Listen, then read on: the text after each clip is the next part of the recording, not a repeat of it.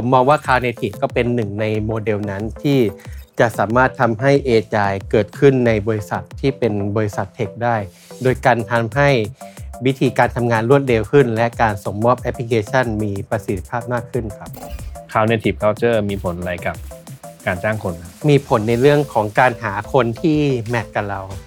ถ้าบริษัทเกิดสนใจอะค่ะ อยากทำแบบนี้บ้างต้องทำยังไงบ้างคะมองในมุมของของผู้เริ่มต้นเลยเนาะ ผมมองว่าต้องมีความรู้สามอย่างที่ที่ต้องรู้นะครับ Tech Monday Tech Transformation Tomorrow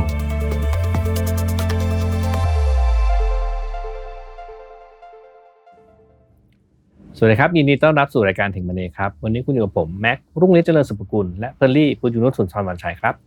ค่ะ แล้วก็วันนี้นะคะพี่แม็กซ์เรามีแขกรับเชิญก็คือคุณโอมนะคะ ขอรบกวนคุณโอมช่วยแนะนำตัวให้ท่านผู้ฟังฟังหน่อยค่ะ สวัสดีครับ ผมโอมศิรินัทประภัสริทีเป็น Director of Engineering ที่บริษัทข่าว NC ครับอ่าฮะโอมวันนี้หัวข้อน่าสนใจมาก ตอนที่เอ่อทักกับโอมไปโอมบอกมาว่าเออวันนี้อยากจะเล่าเรื่อง Cloud Native Culture อืมกับการ Scaling Company สองอันสองอย่างนี้มันมาสัมพันธ์กันได้ยังไงครับโอมถ้าพูดถึงในส่วนของ Cloud Native Culture และ การ Scaling บริษัท ผมขอนิยามในส่วนของ Cloud Native และ Culture ก่อนว่ามันคืออะไรอืม Cloud Native จะเป็นวิธีการในการลดการทำงานของคน และกระบวนการส่งมอบซอฟต์แวร์ให้ทำงานได้รวดเร็ว และซอฟต์แวร์ที่ส่งมอบสามารถขยายตัวได้ตลอดเวลาเกิดขึ้นและตายตลอดเวลาตามความต้องการของ ผู้ใช้ครับอืมในส่วนของ culture culture คือวิธีการหรือว่าแบบแผนที่องค์กรนั้นๆ ปฏิบัติกันอยู่ และเป็นภาพจำว่าองค์กรนั้นมีภาพจำแบบนี้ ดังนั้นเมื่อนำ Cloud Native และ Culture มารวมกัน จะได้ว่าวัฒนธรรมที่ส่งเสริมการทำงานให้ทุกคนมีประสิทธิภาพการทำงานสูงที่สุด รวมไปถึงกระบวนการส่งมอบแอปพลิเคชันซอฟต์แวร์ให้ ให้สั้นลงมีคุณภาพที่สุดและรวดเร็วที่สุด โดยที่ซอฟต์แวร์ที่ส่งมอบไปสามารถขยายตัวและเกิดขึ้นและตายได้ตลอดเวลาเหมือนกับเราใช้ cloud นั่นเอง ดังนั้นเมื่อพูดถึงการ scaling บริษัท หรือการขยายตัวของบริษัทจริง ๆ แล้วอาจจะไม่ได้ส่งผลโดยตรง แต่ว่าถ้าเราปรับวิธีการคิด ไม่ว่าจะเป็นวิธีการทำงานให้เราทำงานรวดเร็วขึ้น วิธีการสร้างแอปพลิเคชัน ให้เราสามารถสร้างแอปพลิเคชันได้รวดเร็วขึ้น ดังนั้นเมื่อทุกอย่างเร็วขึ้น เราก็สามารถทำแอปพลิเคชัน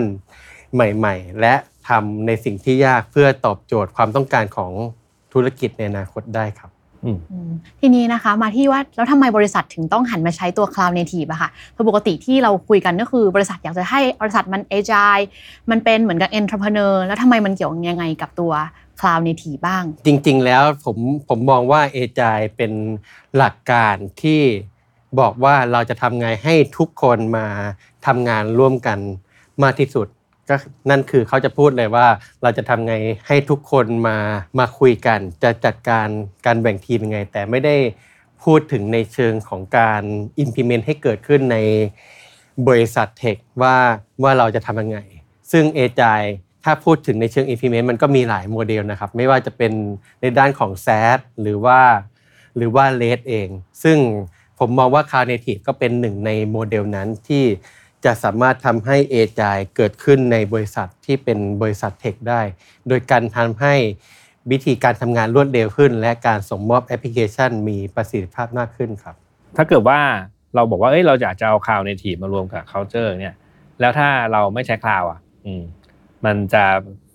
ไปกับ Cloud Native Culture ได้เปล่าที่ที่ผมมองก็คือ Cloud Native ที่ที่ผมคิดจะเป็นเชิง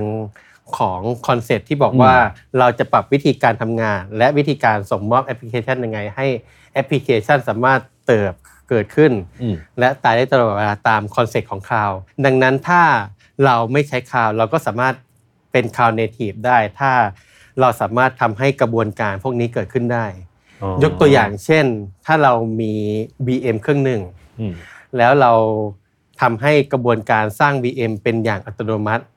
และเราไป set up ตัว Monitoring Service ว่าถ้า CPU ของ VM ขึ้นมาเท่านี้ ให้ไป trigger สร้าง VM ขึ้นมาใหม่ รวมถึงเราไปปรับกระบวนการทำงานว่าถ้าเขาถ้า user จะขอ VM เครื่องใหม่เนี่ยเราสามารถทำผ่าน flow อัตโนมัติได้ โดยที่ไม่ต้องมีคนแอปพูฟเยอะ ซึ่งจะเห็นว่าพอเราทำให้ทุกโฟล์มันง่ายขึ้น ก็สามารถเป็น Cloud Native ได้ แต่ที่ทุกคนมองว่าต้องใช้คาวหรือว่า ต้องใช้คูปในการจัดการ เพราะว่าถ้าเราใช้คาวหรือใช้คูปจะเป็นส่วนช่วยให้ทำให้องค์กรของเราเกิด Cloud Native ได้ง่ายขึ้นนั่นเอง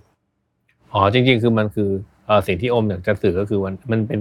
หลักการคิดนั่นแหละเอออ่าคือวิธีการทำให้ทุกอย่างมันอัตโนมัติลดค่าใช้จ่ายใช่เออพวกนี้ก็เลยเอออยากจะให้ไอการมาเป็นสิ่งที่เรียกว่า cloud native culture เนาะใช่ใช่แล้วก็เลยใช่เอามาประยุกต์กับใช้แต่คือจริงๆ ถ้าเกิดว่าเข้าใจถึงแก่นของความคิดของมันเนี่ยก็ไม่ใช้ cloud ก็ทำได้เหมือนกันใช่ใช่เพราะเราสามารถนำ concept ของ cloud มา adapt ได้ ทีนี้มาอยู่ที่สมมติว่า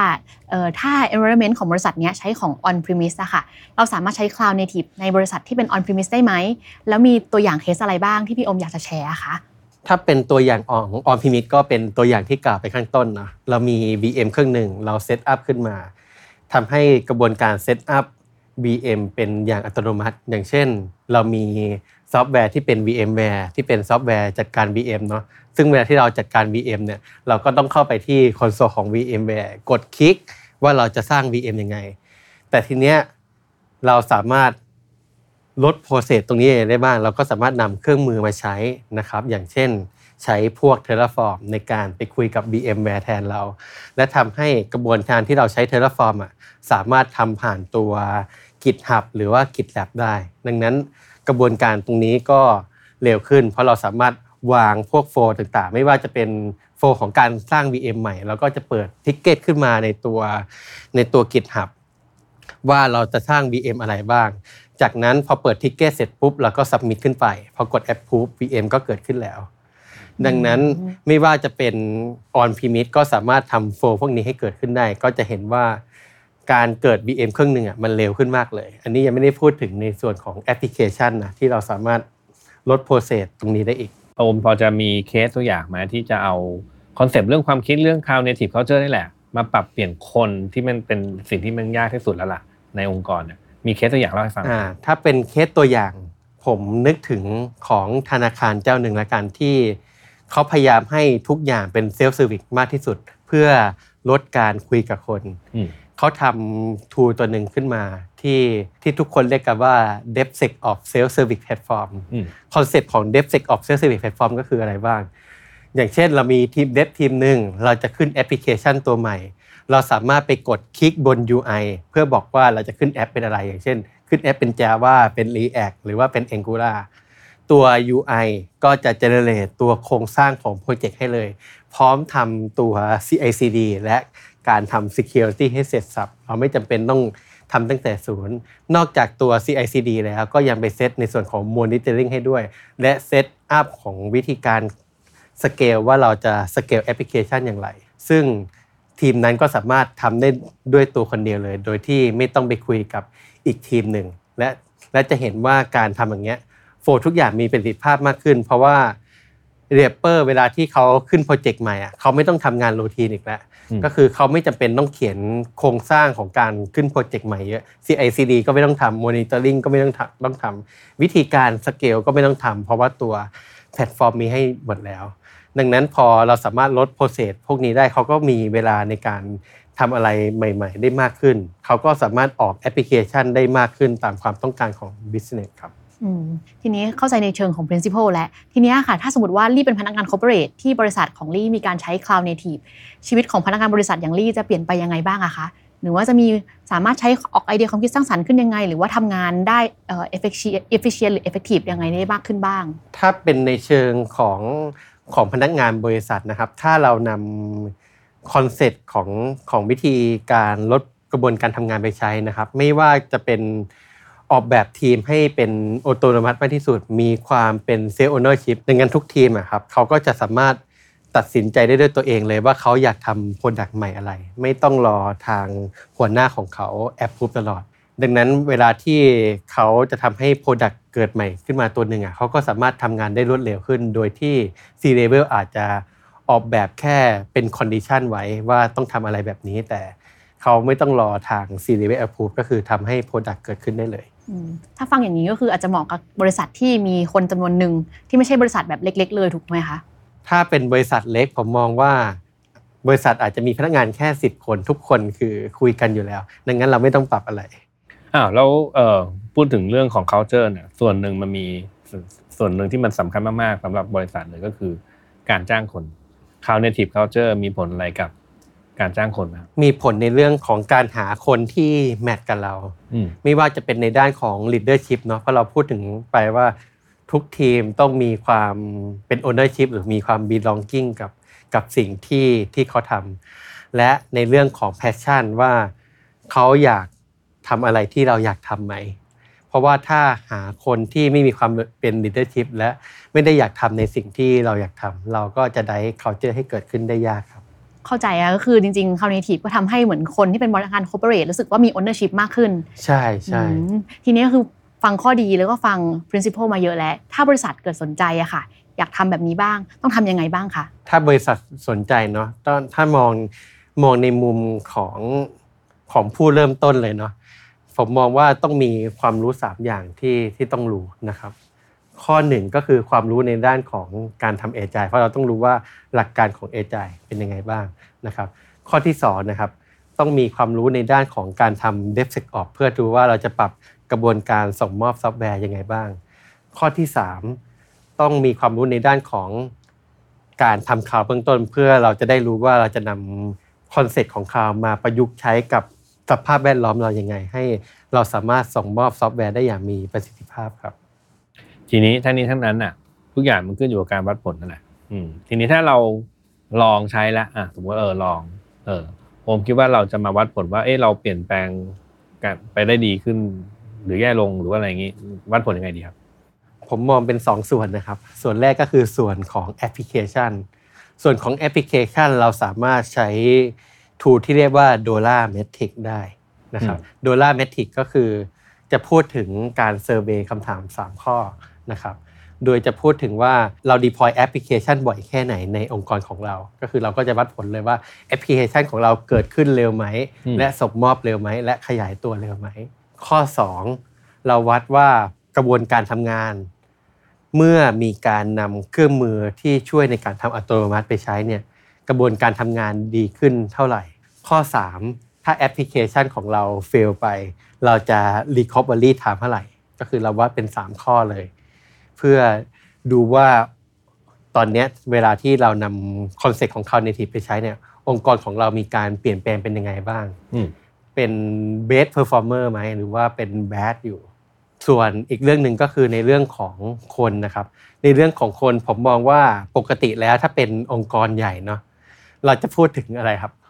KPI ใช่ไหมอืม KPI ก็จะวัดผลเป็นรายบุคคลว่าว่าคนนี้เขา perform ยังไง แต่ว่าที่ผมมองนะครับ KPI มันจะมี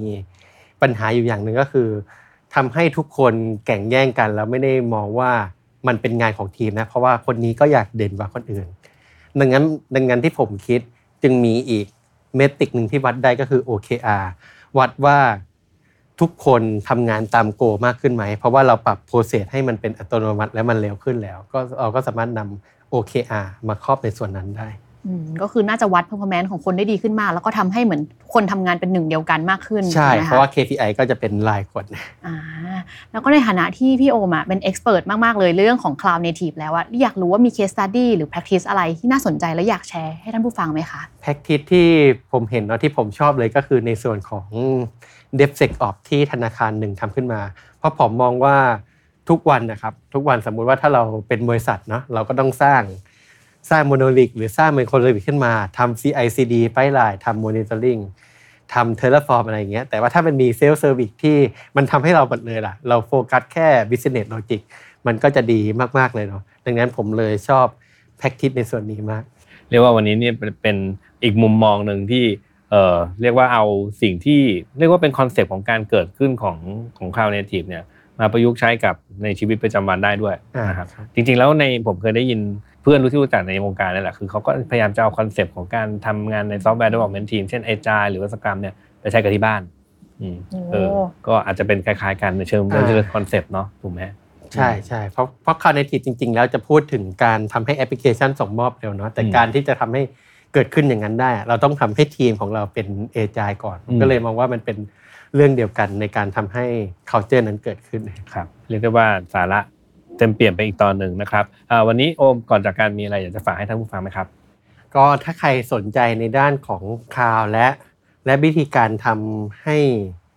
Cloud Native เกิดขึ้นนะครับ ก็ไปศึกษาในกลุ่มของ Cloud of Thailand ได้นะครับ เป็นกลุ่มที่สอนทุกเรื่องเลยนะครับ ไม่ว่าจะเป็นพื้นฐานของการใช้ Cloud พื้นฐานของการทำ Cloud Native นะครับ